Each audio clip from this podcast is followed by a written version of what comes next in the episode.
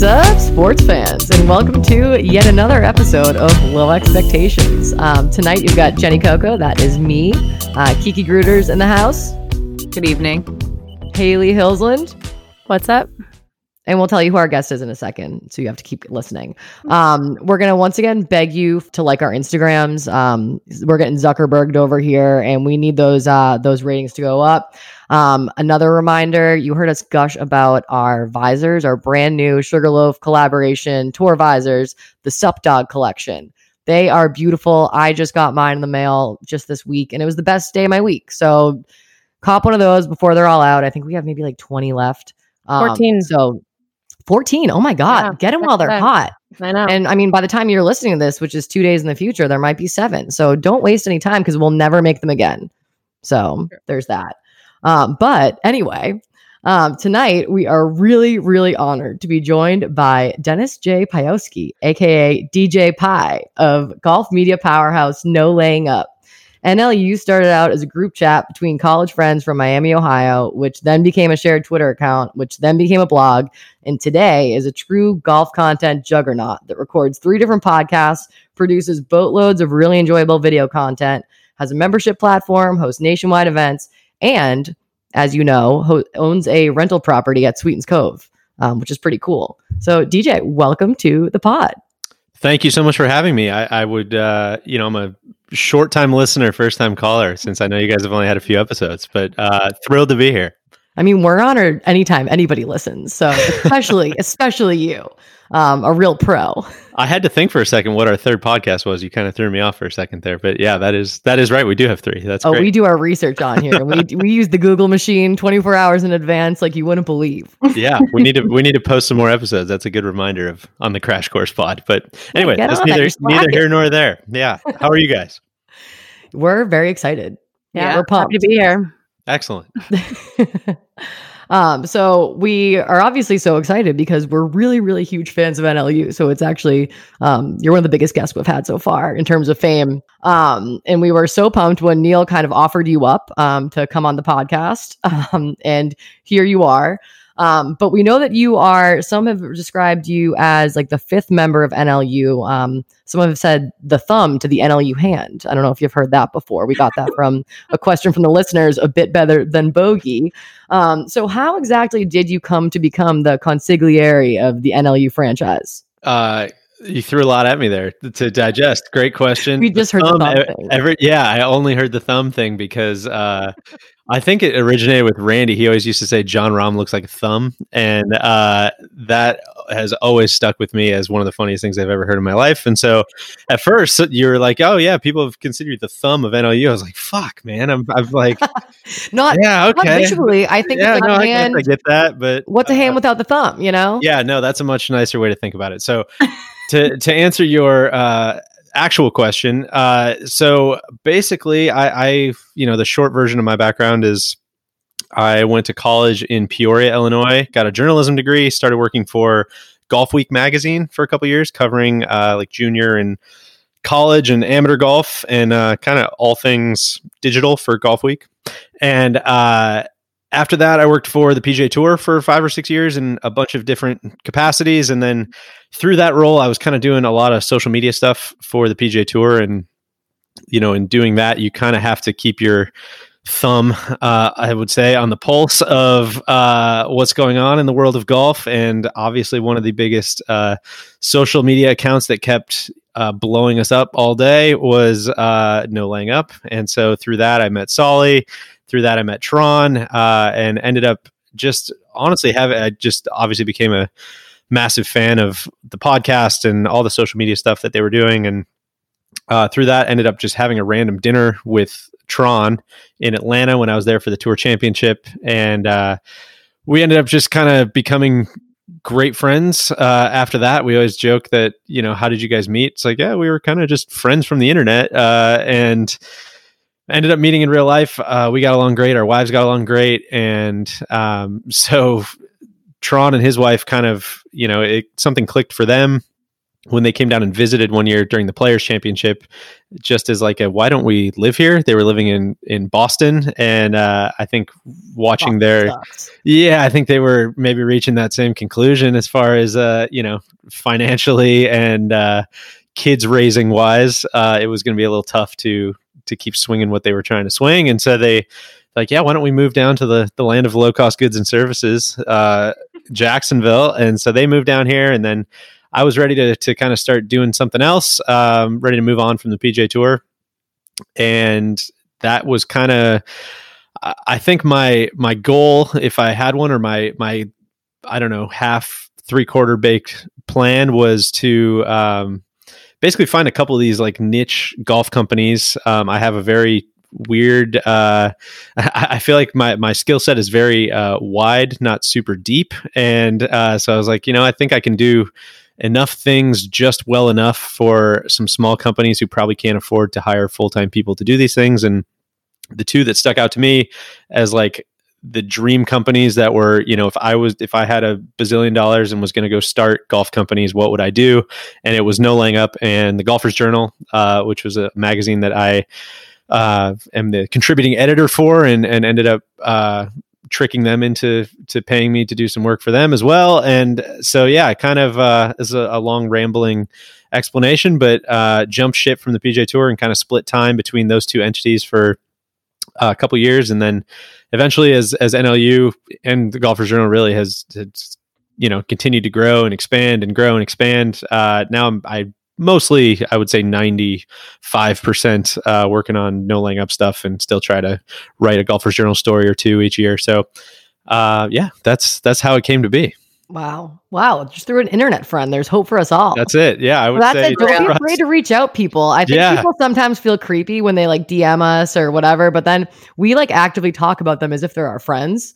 Like these All the people that we know through Instagram or through And Gruder Golf in some soon sort of enough, way. soon enough they may be i think the the thing that I always joke about with with my wife is uh you know the first couple times that happened it was like oh where are you going it's like oh i'm going to play golf with this guy from the internet that i met and it's the way i always say is like do you do you know how hard it would be to fake this or to like to like be a serial killer who also is so deep in like golf minutia stuff? It's like man i you know I, knock on wood but like I, th- I think i would be able to sniff it out like pretty pretty quick I mean, So- that would be quite a niche too. You know, exactly that would yeah i don't want to serial I killer. I don't wanna I'm sure there's some out there. i don't want to give anybody any ideas but uh yeah so that that's that's how it started friends from the internet Well, so it's interesting that you say that you feel like you have all of this like wide array of skills, but not super deep.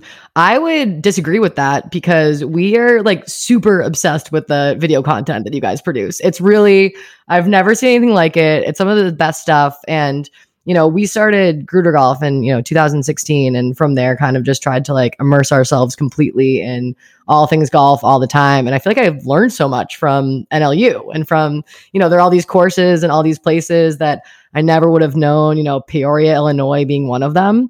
Um, all these golf meccas that I just would know nothing about. Um, yeah So- you know hopefully we can we can trick you into uh to learning something as well along the way right? no, That's the- exactly. the cool high school teacher uh, playbook yeah. So, anybody, any of our listeners who haven't watched their stuff, go on YouTube, check it out. It's all good. It's well made. It's funny. It's engaging. Um, but at some point, you're gonna have to come on so we can ask you, you know, exclusively about all the video stuff. But we'll leave it at a few questions for now. Um, what's been your favorite piece that NLU's put out um, across the board? That's probably a really hard question for you. that is a you know I, I like them all man you know it's uh no it's that's a, an interesting question i think it's like i'm gonna of course this will be the first of i'm sure many cop outs throughout the the next hour here but um i think that they're all drastically like massively different and that's obviously by design i mean i think something like the the point i guess in in what we do is you know i think we spent a good probably year and a half maybe even more um, just kind of like throwing stuff against the wall and to you know seeing which cliches uh, stuck. And it was kind of just trying to trying to kind of pick our like lanes or like our main you know tent poles to get in the the marketing world. And it was like this wild world of golf thing is you know there's a niche that's like that's a good way into competitive golf or celebrity golf or you know that's that's a good fit for that. Strapped is much more of like a here's kind of our we always joke that it's our our self-funded art project. Like there's our you know we can get weird we can focus on the soul of the game and some more heartfelt stuff and blah blah blah Tour Sauce is much more like people have probably wondered what Bandon Dunes look looks like, you know, that haven't been able to go. So let's, you know, we're we'll be gracious enough to go in their place. And so I think uh you know, as far as like picking a favorite, of course they're like drastically, drastically different. I think the one that hit me the hardest was uh there's been a couple. I think the the Carne episode of Tour Sauce was like that was probably one of my favorites just because it's one of the most unique places I think I've ever been and just one of the I don't know, it's just like dripping with earnestness and there's not a lot of earnestness in the world, you know. There's not a lot of people who just like look at you and say exactly what they mean and that is uh kind of Carne in a nutshell. It's just it's fucking awesome. And the other one was probably the the first episode of the um, Southern California Strapped was uh, I think I was editing that like right as all the COVID shit was hitting the fan, and it was kind of like no, you know, not that anybody has any answers now, but it was like truly every like everything was up in the air, and it was very just. I don't know, man. Like, let's just let's just look at some stuff on the golf course for a while. And there was a John Prine song at the end of that. It was right after John Prine died, and so I was like, I don't know if we're gonna get sued, but I'm gonna throw this in there. And uh, that one just like, yeah, that that one hit me pretty hard. So those are the two that spring to mind, I guess. Well, the small details really don't go unappreciated. I think. I mean, Twitter literally blows up every time you guys put out something. is that is that weird? Kind of like.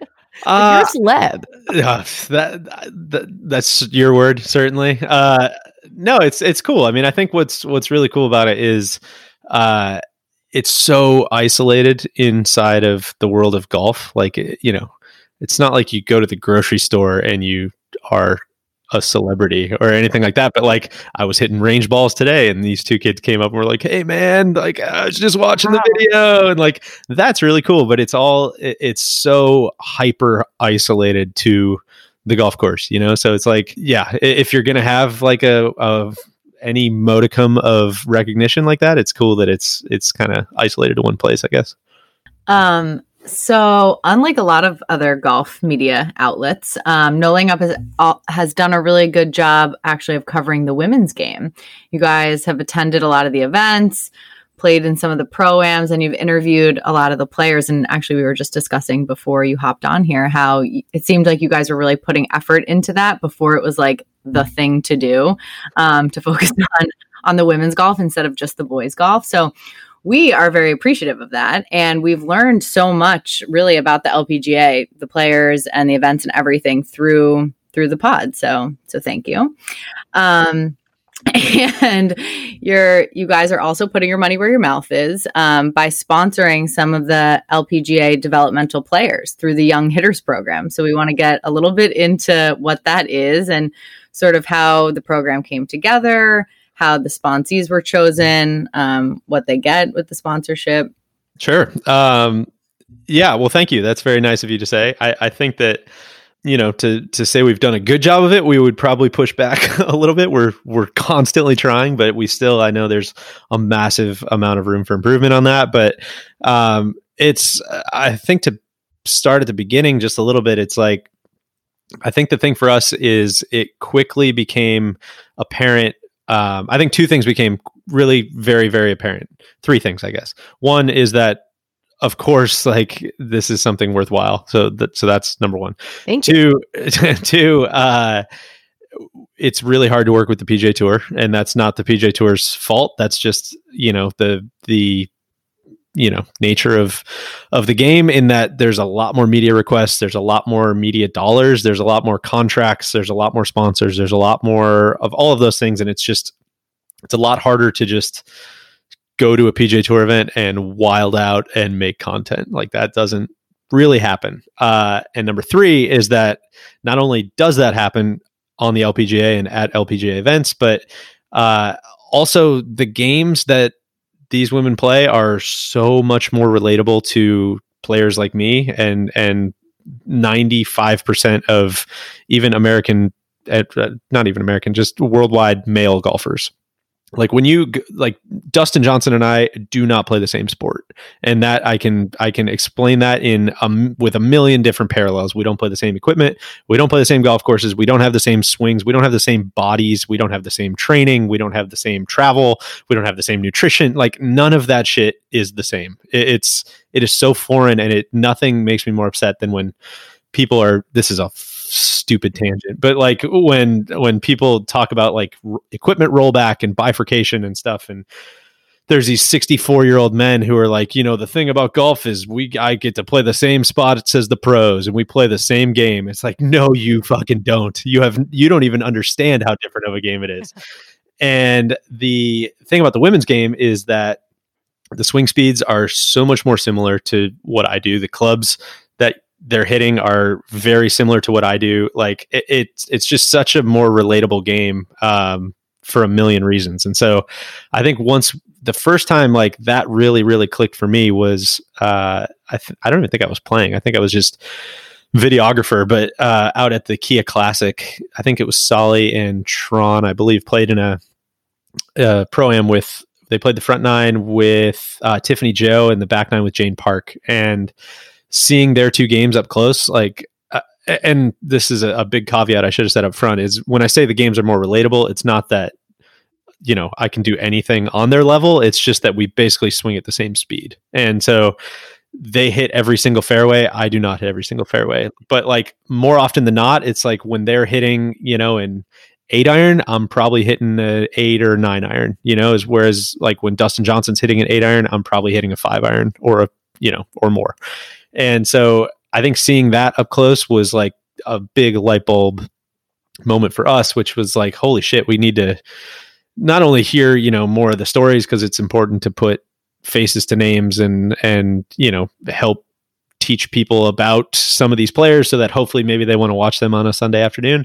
But it's also like, man, you can you can probably teach people a lot about golf. That sounds way more grandiose than it probably needs to, but uh, you can probably teach pe- people a lot more about the game by like show- showcasing the the women's game than the men's game. Yeah, and they play far less exclusive courses as well. They did well, and that's a whole other. you can thing get on there pretty easily. Yeah, they they do that, but they also do like, you know, to that end, there is a ton of super exclusive golf courses that are so outdated and so obsolete for the men's game that are actually great fits for the women's game. Like places like Aronimink is a great example of that in Philly, where you know the the BMW Championship was there a, cu- a couple years ago, last year, a couple years, who could say? And uh, I mean, the men just absolutely torched it because they're you know this golf course just had this multi multi million dollar renovation by Gil Hanse restoration, I should say, to to move all these bunkers and make sure that everything was kind of restored back to how it was. And you know, Gil, by his own admission, was like, "I'm going to put these bunkers back where they were. I'm not building this for the men's game because that would be really stupid. Because you know, you're basically building your golf course for for four days in a in a five year window where you guys might host a tournament. Uh, so they kind of built it for the members and in that end, I mean, I think you saw at the was it I think KPMG Women's Mhm. PGA where uh, you know like turned out to be a great test for the women because everything was you know it's just a better fitting golf course, and so you can multiply that out times you know a thousand golf courses around the around the country. Yeah. Maybe not a thousand, but a lot.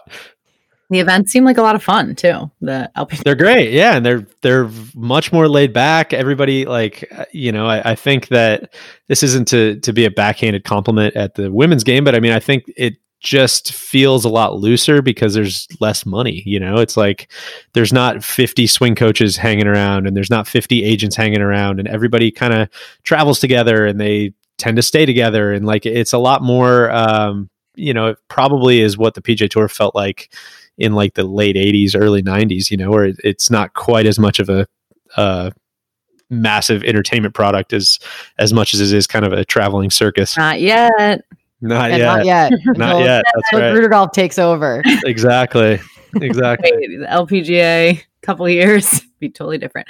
Um, wait, Kardashians. let's get back to the uh, to the Young Hitters program. Oh, sure, of course. Um, the illustrious Young Hitters program.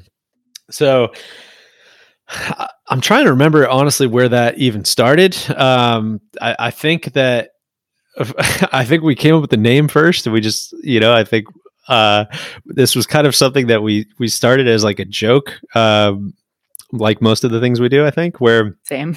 yeah, where we're kind of like, oh, you know, that that guy's my hitter over there. Like that guy is my hitter, and so then it, it morphed into all these different things. We're like, oh, we should start, you know, a, a young young hitters program, and then we're like, oh, we should start a miscellaneous hitters program, which is just anybody you see at the golf course that's like, sir, I'd love to, you know. Here's a here's a pamphlet. I'd love to just gift you with some merchandise, and I just love your whole aesthetic. If you could just wear this merch, that that's all we would ask. Uh, I think the golden the golden hitters program or the sunset hitters program was a bit of a you know getting some of the elderly community in the golf course uh, into the the NLU fold, but uh, the young hitters program certainly is the only one that has any actual infrastructure tied to it for now. And uh, the idea there was yeah to to basically you know we I think we got to know a lot of we got to know a lot of these like not even mini tour you know players like even guys on the Korn Ferry tour guys kind of in this like on the way up really in the in the game of golf or maybe not even on the you know on the way up in that they're 20 22 23 years old. Some of them are older and they're just kind of lifers who have been like doing this for a while and they're you know 32 35 and they're they're just like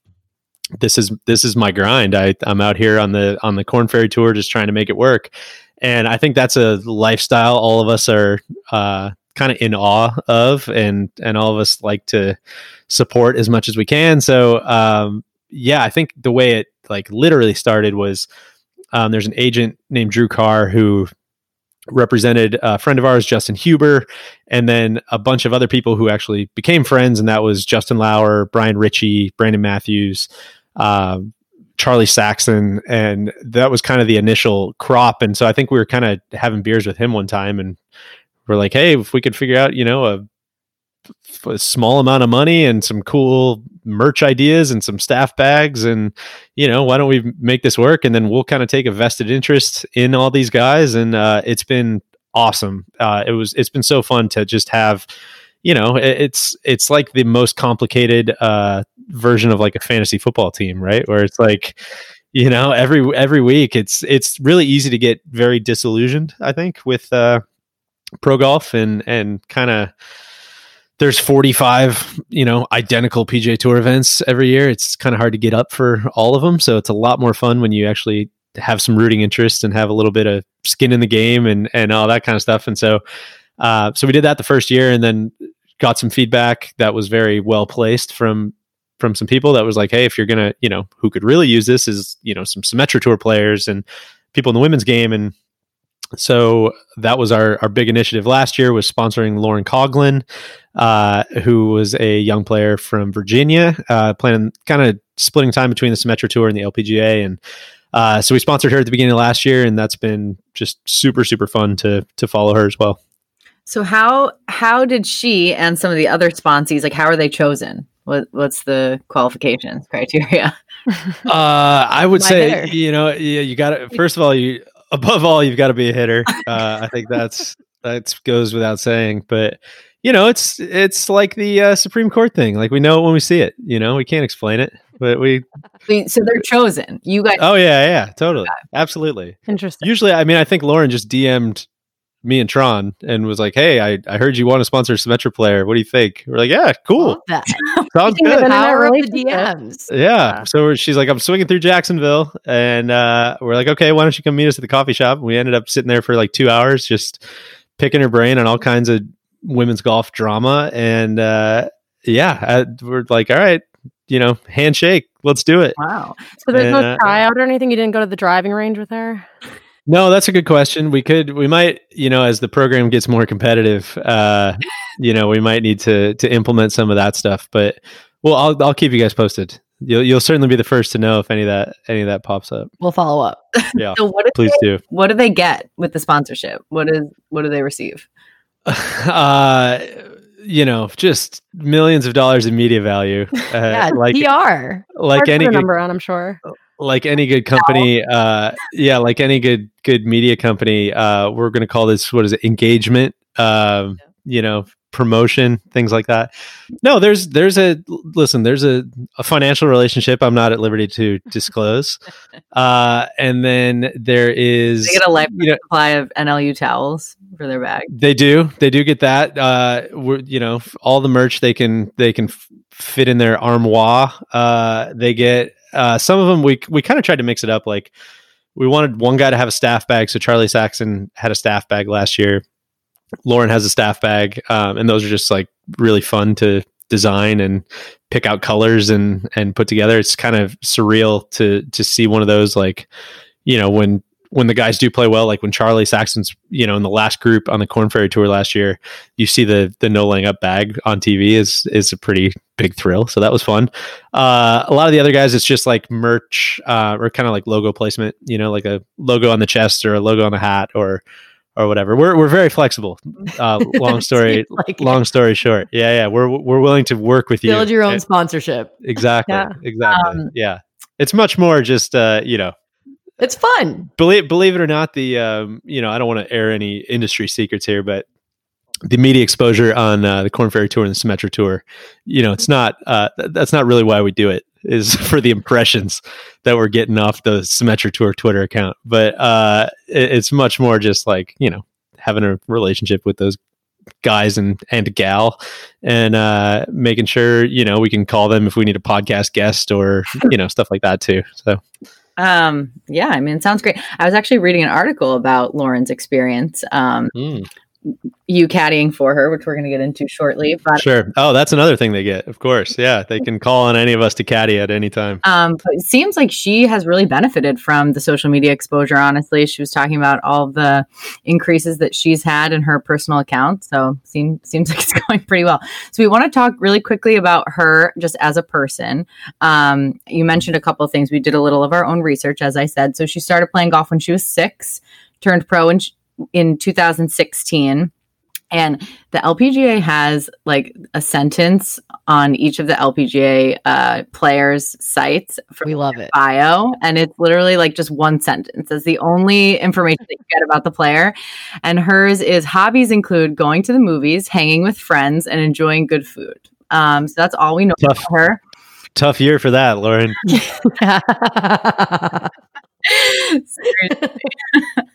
Um, so wanted to know if you wanted to give any other, you know, color commentary to her as a person. Oh, honestly, I think that sums it up. That's it. That's it. yeah, that's the whole kit and caboodle. Uh, no, she's she's. I mean, yeah, it's hard to you know hard to be sincere after uh, just being ironic for thirty minutes. But I mean, she's she's the best. Like she's just so sincere. She's so um, just just nice. That's not a, a great vocabulary word, but you know, just a just a delightful person to be around. She's very even keeled. Um, she doesn't get upset. She doesn't get like hot under the collar. Doesn't doesn't get uh, let bad golf or bad shots or missed putts or any of that stuff like doesn't bother her. Um, it's funny talking to her, like you know, just kind of trying to get tips and stuff when.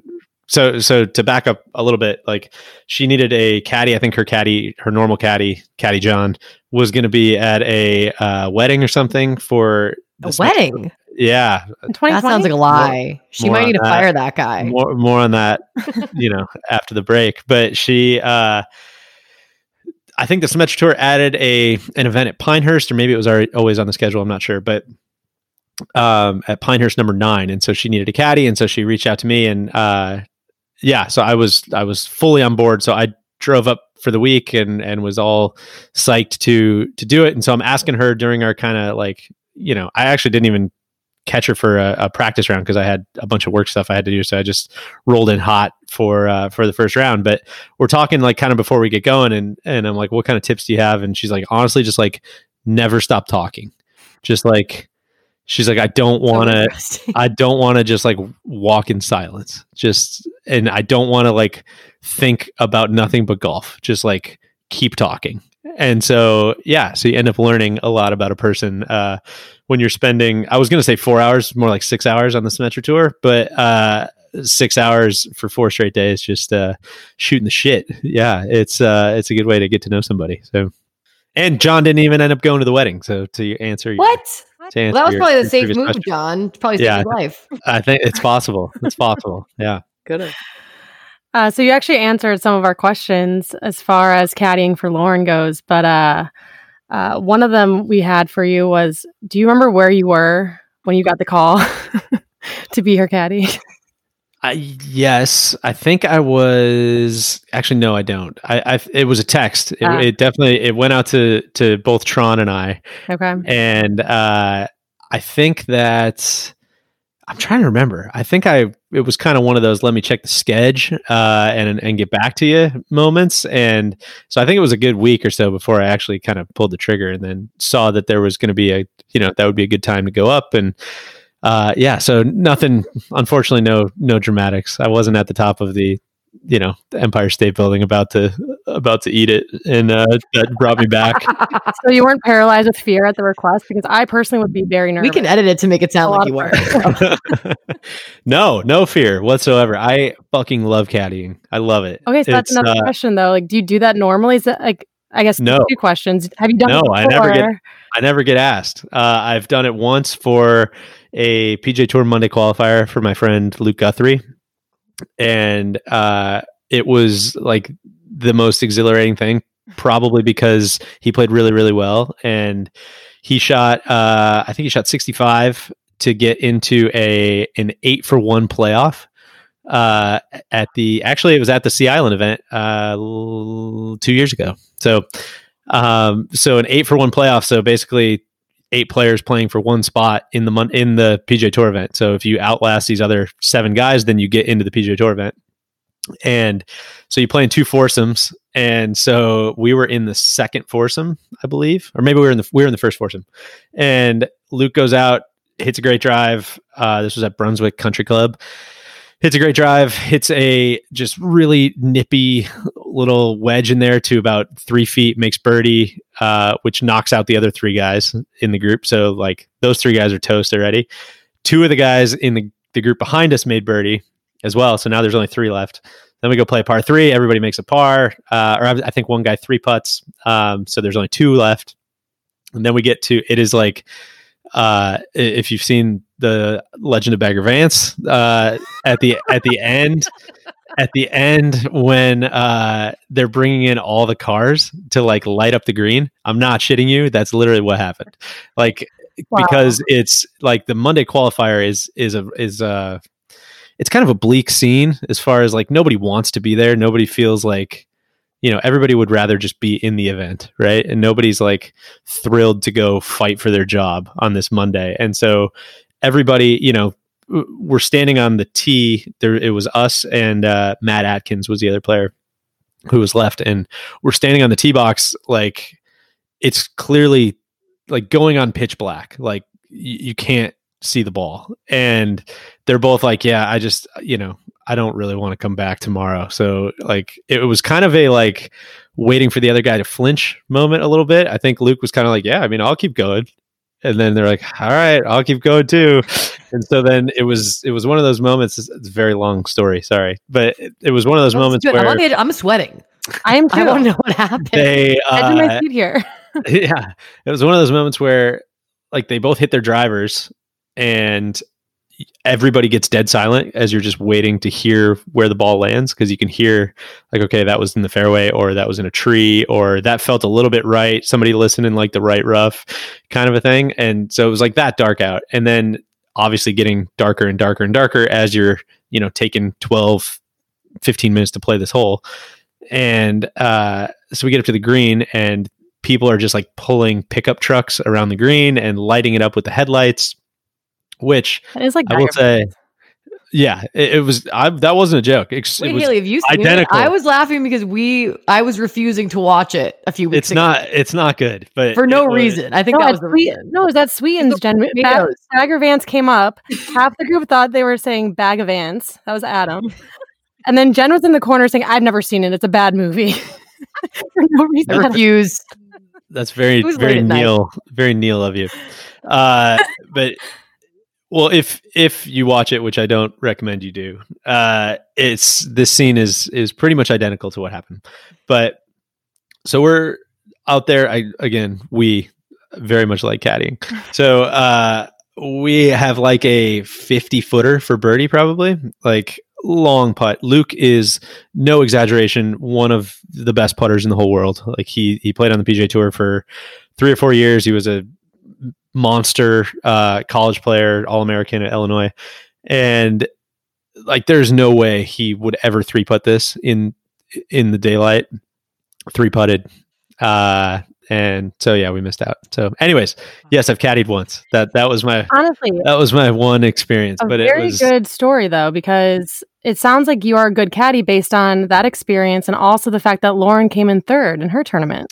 You know the number the numbers say what they say. I can't I can't comment on uh, on my job performance, but Well, uh, listen, you you be the judge. We're gonna ask you to because one of our questions is if you had to rate yourself among all the other caddies, you know, where would you put yourself?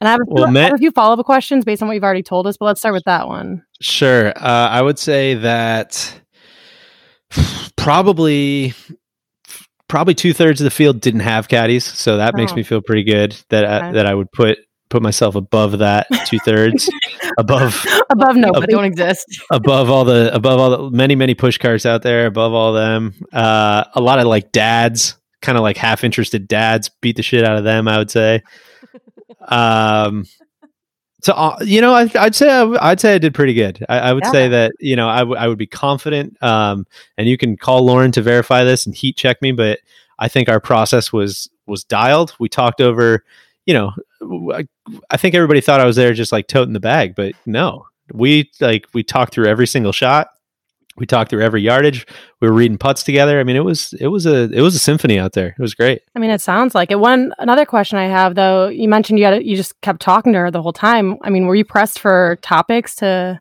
to touch on? I mean, I think I would run out of things to say personally.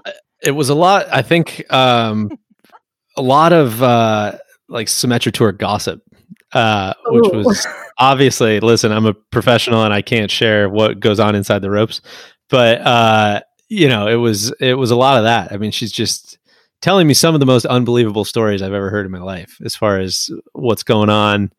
And so i mean it was uh i, I hate to be a, a tease but i mean that's you know Yeah, like I, I, can't, I can't get i can't get into it any further I mean, Well, so you, I I mean, recommend a burgeoning young media company dive in and, and try to uncover some shit. 'cause Investigate. well, we're journalists now, out, it's, so it's out there. We Yeah. just might because word on the street, and we didn't hear this from you, but word on the street is that the Symetra tour is basically sex, drugs, and rock and roll.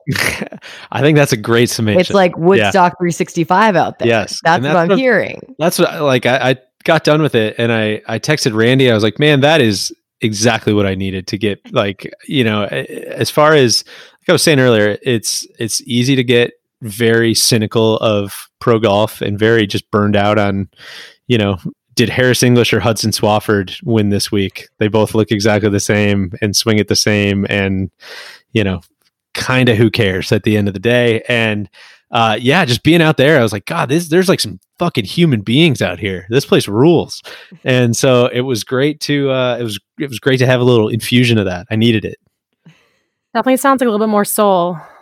Very much so. Yeah, very Yeah, much. wait, So. how it, how Yeah. is nobody I know. like, talking about Symetra? That's what I'm saying. It, it was just it was great. I It- it think was- that I think what golf media needs is like some sort of like Perez Hilton esque, except for not as mean. Sure. You know, like some sort of like just like a gossip girl. We need like a burn book. I think that yeah, I think that uh, you know that space in the industry is wide open. It's ready for disruption. Jen has been talking about starting a blog for a number of years now. So, how is an event on the Symetra Tour different than an event on the LPGA Tour, on the Korn Ferry Tour?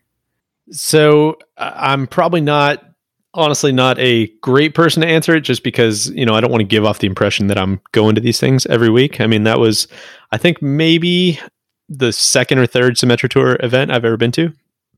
And so but, you know, with that limited uh, base of knowledge, I guess I would say that it just feels a lot more like a almost like a college event. I mean, there's you know, it's there's not a lot of infrastructure. There's maybe a couple leaderboards. Uh, there's a couple coolers. You know, it's it's pretty it's pretty lo-fi out there. Pretty pretty analog golf tournaments, and uh, and it feels like that at, at a college event too, which is I, I think it's kind of fun. I mean, I don't I know you know many people have real jobs and responsibilities and aren't allowed you know aren't able to just go hang out at um, very like minor league uh, golf tournaments as recreation. But for someone like myself, I actually love doing that, and I love when you got to follow the scoring online, and like it's just it's really fun because the you know the quality of golf that you're going to see is not different than you know it's it's a little different, but it's not crazy different than what you'd see at an LPGA event. Mm-hmm. Which is going to obviously have all the grandstands and all the TV towers and camera crews and and all that stuff. And uh, I mean, it's it's very similar to you know the PGA Tour versus the Korn Ferry Tour, where it's it's like yes, over the course of a season, you know, it's pretty clear to say to see you know which tour possesses better players, but over the course of 18 holes or even you know over the course of two or three holes of watching one player it's like yeah you're not going to be able to tell really who you know who the tour player is who the major champion is and who the Korn Ferry tour player is and so it's I, I always say that with like college events, even even like elite junior tournaments. I mean, I know you feel like a creep going to do this, but like go watch. It's so fun. It's it's a great way to learn about tournament golf. It's a great way to see, you know, how people manage their games. It's a great way to see like this is probably the biggest takeaway is it's a great way to see that really good players hit shitty shots you know, because like my favorite part of watching golf. I promise not, you know, Lauren had an awesome week and finished solo third, and it, it, was awesome. But like, I promise not every shot that she hit over those 72 holes is going to knock your socks off. Mm-hmm. Like, there, there were a couple where it's like, oh, huh, I could do that. That's, that's, you know, you won't tell her you said that she would she would happily agree with that. Okay. I, I, know she would but it's uh Soly says this like really really well uh on our podcast a lot where the difference you know it, it won't it will blow you away how bad really good players can hit shots but the difference is that those really good players also get to hit the next shot. And that's i think the the best way to sum up you know the difference between their game and my game i guess. Yeah haley that's point a golf Point A Golf. I recently met a golf pro who wrote this book called Golf from Point A. She's not returned my email, so Susie, if you're listening, please please respond. Um, but no, in, in, like the ten minutes that I talked to her, this is out in Arizona a couple weeks ago. Uh, she just very quickly summarized her book, which was saying each golf is or each shot is your your next opportunity. So you you know you golf from point A, brush off whatever happened in the last shot, and, and start from scratch, which really resonated with me. So it's so hard. there you go. That's, yeah. That's that's the game. Have to start over on a lot of shots throughout a round, but you know, it's fine. Constantly starting over, starting over with each and every shot. a new opportunity for greatness. That's right. Um, so we talked a little bit about, you know, how everything's different from the PGA tour, but you know, it is the week after the Masters. And after we watched all weekend, we obviously had a few opinions, and a lot of them were about the fashion, the fashion choices that we saw out there. Um, and so tonight we're actually introducing a brand new segment of the pod called Hot or Not. I, I, was very, very, very nervous when I saw this on the uh, agenda. okay. So, what it's going to be is essentially we're just going to recap this week's fashion choices in the golf world. And sometimes it'll be PGA, sometimes it'll be LPGA, sometimes it will be people that we saw on the golf course ourselves. Sure. Because that is sometimes where the most interesting fashion choices are. Um, but before we get started, actually, DJ, how would you describe your personal golf style? uh, freeloader probably would be the word that comes to mind. I don't know the last. Uh, this is, of course, I, I say this with as much self awareness as possible. I don't remember the last time I bought anything golf related. Therefore, I will wear whatever you send to me. Basically, is is my uh, I would say my style. Um, Interesting. extremely apathetic. Extremely. Um, no, uh, like path of least resistance i would say is a term that comes to mind uh, just whatever you know not trying to make a statement no statement is is my statement, no statement. i would say yeah hopefully nobody remembers what i was wearing is is kind of the vibe that i go for i would say Well, it seems to me that a lot of the players um, from this past weekend had the same vibe because there were not very memorable looks. But we are going to go through a few of them that we chose as being somewhat controversial. Um, first, um, we mentioned this a little bit before. There isn't a blog or anything where you can just see everybody's outfits from the past weekend. You know, That- I could not to find be, outfits I was remembering. No, that was like Twitter in like 2013, where it was just all scripting. It was all scripting, man. It was just a straight pipeline from the the hashtag brands PR right to your Twitter feed. Was just here's what so and so will be wearing all four days. I mean, I, And, c- I uh, could have used that for the segment. I could have thankfully, done my work you know, for me. thankfully that's gone away a little bit. How about shout out to Dustin Johnson? Actually, I haven't thought about scripting posts in a very long time because they've you know pretty much gone extinct, which is great. But they uh, it was very very cool to see Adidas tweeted his scripting for the week and he didn't fucking wear any of it. That was great. that was like that was I a didn't win. even notice that. yeah, that was a that was a huge W. I, I thought. um, so the first outfit that we want to talk about is um, our day one leader, uh, Paul Casey, and what I was referring to as the white deconstructed Nike logo shirt, um, which kind of just, um, in case somebody doesn't know what I'm talking about, um, it was a polo that just had a bunch of lines all over it, kind of, um, some on the shoulders and some near the hip on opposite sides. Um, took me a little while to realize that it was going to be uh, that it was the night. It's a Nike. Um, but DJ, what do you think? Would you call this outfit hot or not? He paired it with some um, an olive drab um, slim fit trouser. Um, what looks like not any of the special edition Masters shoes that came out from Nike, and um, some sort of taupe uh, Nike cap. So, where where to start? Uh, first of all, with such a binary choice, I'm gonna. It's still easy. I'm gonna swing hard into the not on this one. Um, I think that I felt a little bad because we had said a lot of very very mean things about the Nike clothes this week uh, across social media platforms, but.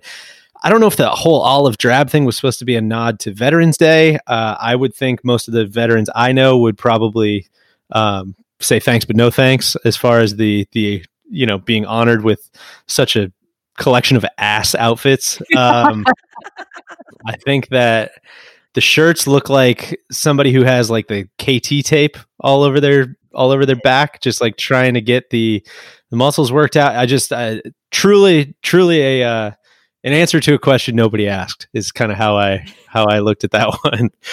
Uh, yeah, not good. Although we were talking about when we were discussing which outfits to choose, that Tony Finau then wore the inverse of that shirt, and we all thought it looked kind of hot on him. But that's just because Tony Finau is hot. So I don't know if it was just him or if it was the other version. Would you agree with that? Uh, you know, I'm gonna uh, my my thoughts on Finau are well documented as well, and I'll I'll plead the fifth on that one. So, uh, but listen, I, I would defend to the death your your right to have that opinion. I just might might not agree with. This you. is like strictly outfits anyway. This is all about the look, not even the outfit itself, but Can I what the can I give you a, a quick tip and how you can tell you know whether the Nike stuff's good or not is whether Rory and the cat uh, adopt the, the the Nike look. Yeah. and this one they were they were not touching with the 10 foot pole rory had the that ugly purple on which we can talk about but yeah that was that was pretty horrible but you know 20 25 million dollars a year will make you do some crazy things i guess I kind of for the fall, like I would have been really pumped up to see like a cool tartan or something, you know, like Yeah. really, really dig into it. Like, you know, a, a burnt orange. some, some Um, earth tones All right. Well, shout out to Nike. We we like you guys. Okay. i the- like listen i like nike too they just this this cannot this aggression will not stand on hey, this, I uh, mean, I've had my. They need to be- disses. the only the only way this shit changes is is if it gets called out Yeah. that was that was horrible Exactly. okay, look number two is Rickie Fowler on Saturday, and um, the as it was described by Puma, Fowler's moving day look is scheduled to be one you won't want to miss. He's set to wear a striking green shade of the Jackpot Five pocket pant that is both stylish and fun.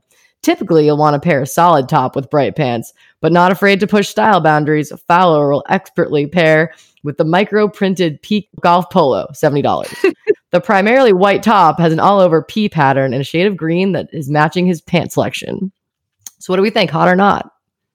You know, first of all, I had to look up. You mentioned it was his moving day outfit. I had to look up whether or not he actually made the cut or not, uh, which which he did. Zing. He, finished T twenty nine. That's a cheap shot. I know he's going through some swing changes. He's he's in a time of transition, so we'll we'll leave that one alone. Uh, you know, again, with uh, such a coin a, a coin flip, a a yes or no, I feel like I'm a little boxed in. I'd love some more shades of gray, but with that being said, I'll, I'll throw this one into the hot category. I Oh, like it. agree It's, so uh, much. You know, I, But, I think yeah. it's it's great. I'm not a not decidedly not a Puma guy. They're they run very antithetical to everything I believe in. Uh, but you know, it's it's fine. It's I like it. it works on Rickie, Yeah, young and hip and cool Rickie. not afraid to push style boundaries. It's great when you got to hop on the motorcycle right after the uh, you know, you got to hop on the dirt bike right after the round at, at Augusta National. and then our third um our third outfit that we want to talk about was Ian Poulter. I don't know when he wore this, but I'm sure anybody who's watching who caught him on TV for a second would recognize the um the green Augusta green and yellow checked pants paired with a white visor, a white heavily logoed polo, and um I think those are FootJoys. I think those are the new really expensive FootJoys because we did look those up. Um, but uh, what do we think, hot or not? in The pants, Uh, listen, I'll throw this one in the hot category too. I think it's a, nice. I think Taking a it's risk. a, uh, it's taking a risk. I, I do think that there's what's the right way to say this? There's a fine line between. Uh, I I think there should be a bit of a performance art to some of this fashion on tour. I think golf fashion and like this is a, a- another stupid tangent, but somebody said this to me one time, and I I can't shake. I could never shake this. Is like think of how fucking stupid it is that just the idea of like quote unquote golf clothes like these are clothes that you need to wear to make you play golf better and that is so fucking dumb and so hard to take serious in any any capacity to the point where it's like okay if you are if you're trying to make this into like a fashion thing and you're trying to like make a statement like your statement might as well be this is fucking stupid and like here's some cool stuff they wore in 1974 and so i think that's what you know that's what those pants are doing i had way more thoughts about that than i thought i would but Well, I'm so Yeah. glad, and I'm so glad you went for hot too, because I also put it in the hot category for those very same reasons. Like it makes you look twice, you know, like especially with so much of the field like wearing the exact same clothes, and you know, make a splash. I'm I'm bummed that he doesn't. He no longer has his uh, cool sculpting liposuction visor, but I'll I'll let that slide for now. but I think also like having a hilarious sponsor on there, even still like like Tiger's like monster bag is hilarious. Like that's that's wild. That's yeah, that's well said. That, that- I was thinking about that. God, that hit me like a ton of bricks this week when he was the hero of my childhood. Is r- rolling out a you know an extension with like whatever the hell it's called, Monster Hydro, fucking electrolyte slam, whatever it's called, like some super niche stream of monster and it was like god this is tiger fucking woods you guys are talking about he's got a fused back and like divorced dad and like he him like the guy who was with like rolex and and buick and all these like incredibly boring but you know reliable companies like that's the one he's Like putting on his high-end. that's his biggest sponsor. Like his oh my god it's so it's depressing. 2020 man you know? Lining him up as like a describing him as a as a guy with a fused back and a divorced dad and just the visual of him like rolling out of bed and like cracking open like a monster to like oh get his kids to school I, I still don't think there's any way he's ever tried even tried monster Yeah. there's no way he was Did ever put anybody drink it anymore? Yeah. I know that Oh, like I yeah. was on the energy drink train. You know, I was big on those. You were. Um, but um, like it's just not good. Yeah, I can't. I can't really weigh in, but it's uh, you know, I, I have a, a sugar-free Red Bull every now and again. Yeah. I'm feeling feeling like partying, but uh, yeah, the monster. It's just. uh, I think it's deep. Uh, you'd have to speak to the gamer community. I would think they they would probably True. they'd probably get deep into that, but uh, which is I don't think- exactly what's wrong with it. I really don't think anyone like. I don't know how that can fiscally make sense for them. I don't know who's like, man, I fucking love Tiger Woods and Monster. That's another story to get to the bottom of. Really, we should be do do some investigative journalism into yeah, Inside Monster. We Try to figure out their, their ROI on that one. Are there any other looks? I mean, I actually did want to give a special shout out to um, Hideki because he was serving up some barbershop quartet vibes on Saturday and like this light blue pinstripe shirt and white pants. And I think a flat brim too, which I like the flat brim too. Like it says something that, you know, you get so excited when someone's doing something even slightly different, like wearing a flat brim, you know? Yeah, Hideki's, uh, you know, pass. Hideki's a tough scene. I don't, I don't even. It's all about the look. We're only talking about the look here. Yeah. Oh yeah, yeah, no. He he seems like a delightful guy, but the whole like uh God, yeah, the whole like red shirt with pink shoes that were like kind of trying to be the same color, but clearly weren't the same color. It's just that's when got dressed in the dark look. Yeah. yeah, kept a little. It was uh, kind of when when keeping it real goes wrong a little bit there. I think. I mean, like in a week where we saw Harry Styles, you know, break the internet by wearing a dress, it's just like so disappointing to see just such monotony out at the Masters of all places. well, that was at the top of your your PDF, your lookbook that you sent. The me. look- And I was like, all right, uh, you know, I can weigh in on. Well, had you seen Yeah. it? Had you seen it before? I hadn't. No, Oh, uh, I'm a big fan. Thought his last record was delightful. Uh, but That's you know, nice listening. yeah, it's great. Uh, but hadn't uh, you know, hadn't seen that. Seem you know, again, seems like a someone with maybe a little, a little too much time on their hands. I guess. Again, like maybe I don't know who was asking for that, but sure. Honestly, I didn't know I was asking for it till I got it, and I'm I'm all in on the um, men in dresses. I, I like the uh, one one of the vibes I really like. I think is the ultra ultra rich. Um, you know, like why not philosophy is always. I wish there was a lot more of that in golf. I think just kind of the like, what should we do today? I don't know. You know, maybe put on like put on a dress. That seemed like it would make people thousands of dollars. have an opinion. Yeah, Yeah, like where's the Dennis Rodman of golf? You know, Exactly. like that's what we need. That's what golf needs right now. totally. So I want to just Couldn't- spice it Couldn't up. agree more. We're gonna. Um, we actually got a few listener questions. Um, actually, not quite listeners yet, but they'll probably listen because they sent the question. So, want to uh, don't want to do them dirty. Um, actually, an interesting one came from um, uh, Phil Landis asking to ask you about Murphy Brown, and he says you're the only person under fifty who likes that show. What a stupid fucking joke this is. That Randy, Randy, of course, uh, first of all, don't trust anyone who hides from their real name. Big Randy. Uh, he, it's actually, I, I take it back. It, it frustrates me because it's kind of a good, kind of a good bit. I think it started with me sneaking into some pods. Uh, just, I think all of us have talked about everything. Like the five of us have just talked about everything. There's nothing left to talk about. We know everybody's opinion on everything. We've we've talked about all the things we've ever done, and we're kind of just out of things to talk about. And so we kind of started these bits where it was like, I think I floated one on a podcast one time that just Randy's a huge Jimmy Buffett fan, which I'll I'll share on this podcast is not true, but it Oh, makes me laugh so hard Jimmy Buffett fans, honestly. and, and and that's great, and that's great, you know. But Ra- Randy's whole vibe is very, again, to use a, another ten cent word, antithetical to uh, to his uh, to the the fins to the left lifestyle of of Jimmy Buffett, and so that has always the idea of people th- like. And I feel bad saying this, but like, there's always people who respond on Twitter like, "Oh, Randy, me too, man. I love him," and that makes me laugh really hard, and, and it makes me really, really happy. And so Randy tried to fight back with a similar one, saying that I was a huge Murphy Brown fan. I don't think anybody.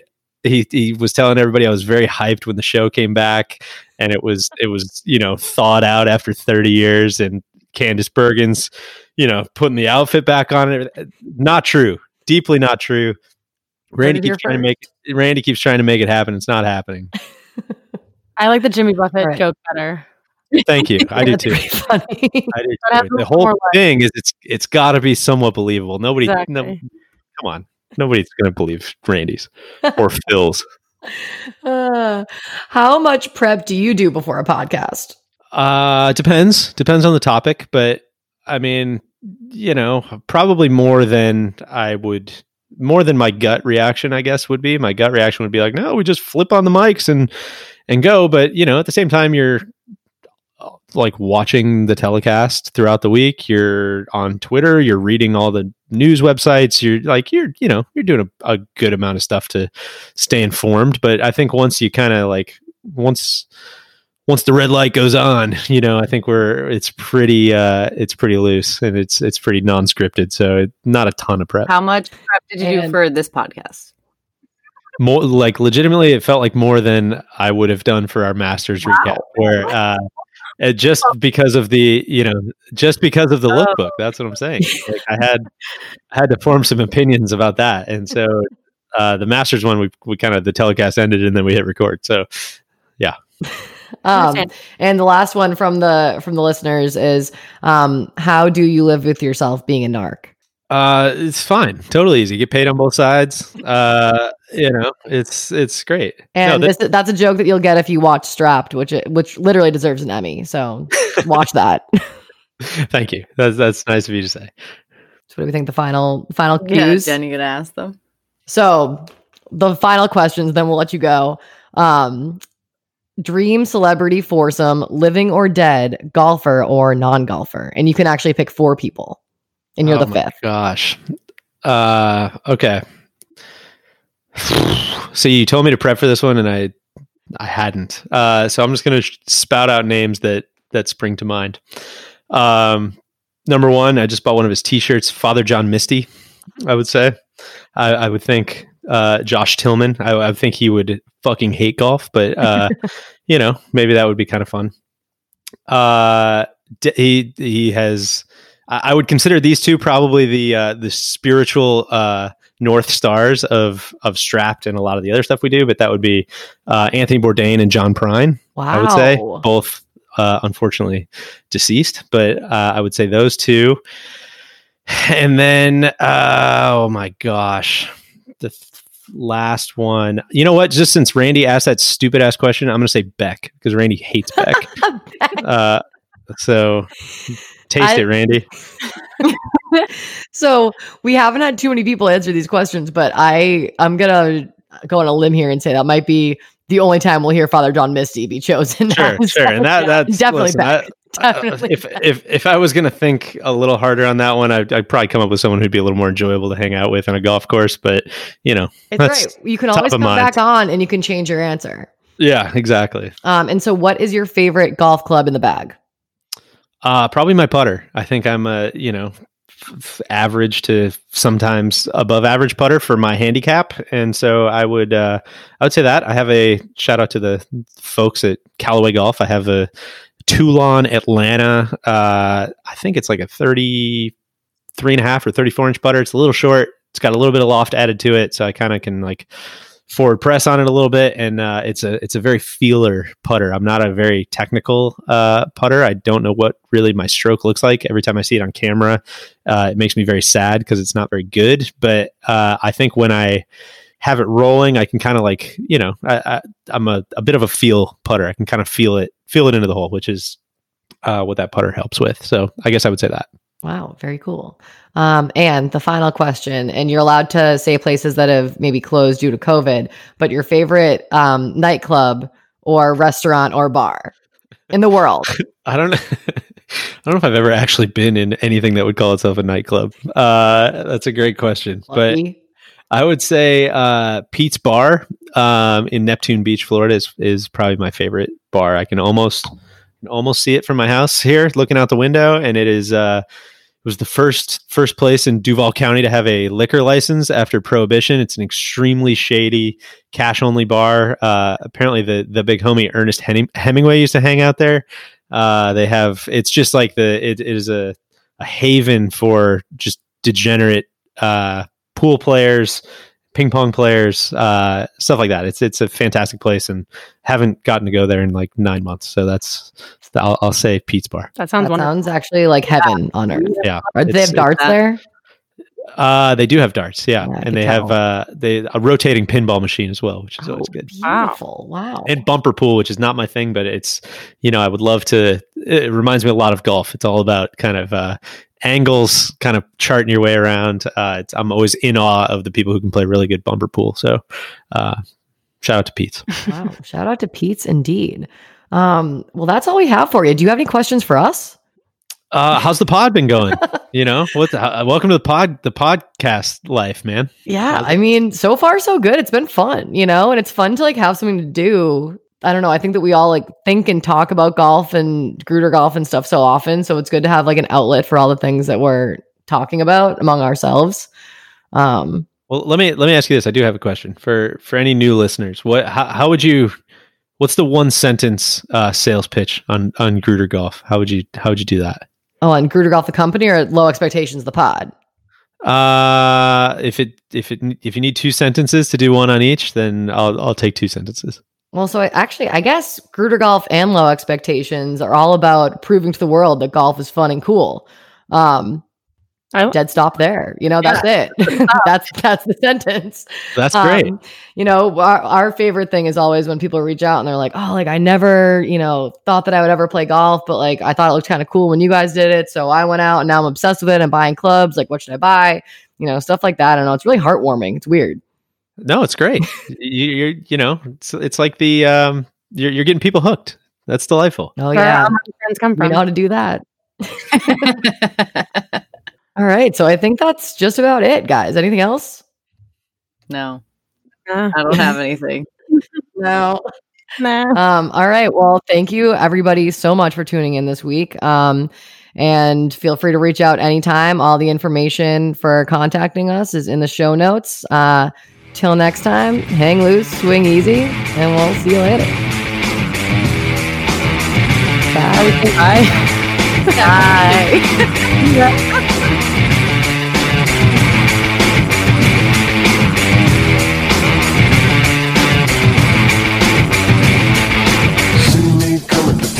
my soul straight down out of the world with my fingers holding on to the devil I know.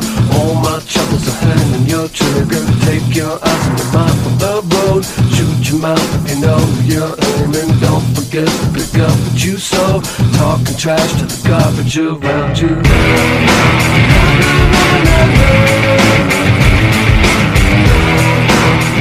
Uh yeah, for what it's worth, I think I have been in my own head uh, just scratching violently about you know like why it, it seems like a very female uh, version of of kind of what we do at No Laying Up, and not to say that that means it's exclusively for females. I'm sure you guys don't think about it like that, but uh, you know, it it just doesn't make sense that this space hasn't really been filled yet because when I look at, you know, as a non female, when I look at the world of golf, it seems like things are kind of in two buckets as far as media goes. And it's like there is super hyper competitive LPGA coverage. There is nothing in the middle for like normal ass regular people who are paying greens fees and buying equipment and uh, just playing the game the same way that we play it. So I don't know if that's your goal to be that niche or not, but uh, that's what it looks like from the outside. And so hopefully that uh, makes sense. No, that's really awesome because that's actually we've said that pretty much from the beginning. We were like, where are the regular people? like, it doesn't make a lot of sense to me. So, yeah, wow. Well, I know. Uh, yeah, on the on the non-recorded. Uh, yeah, we'll stop recording. Oh, yeah, we'll stop recording. yeah. we'll stop recording. We'll stop recording.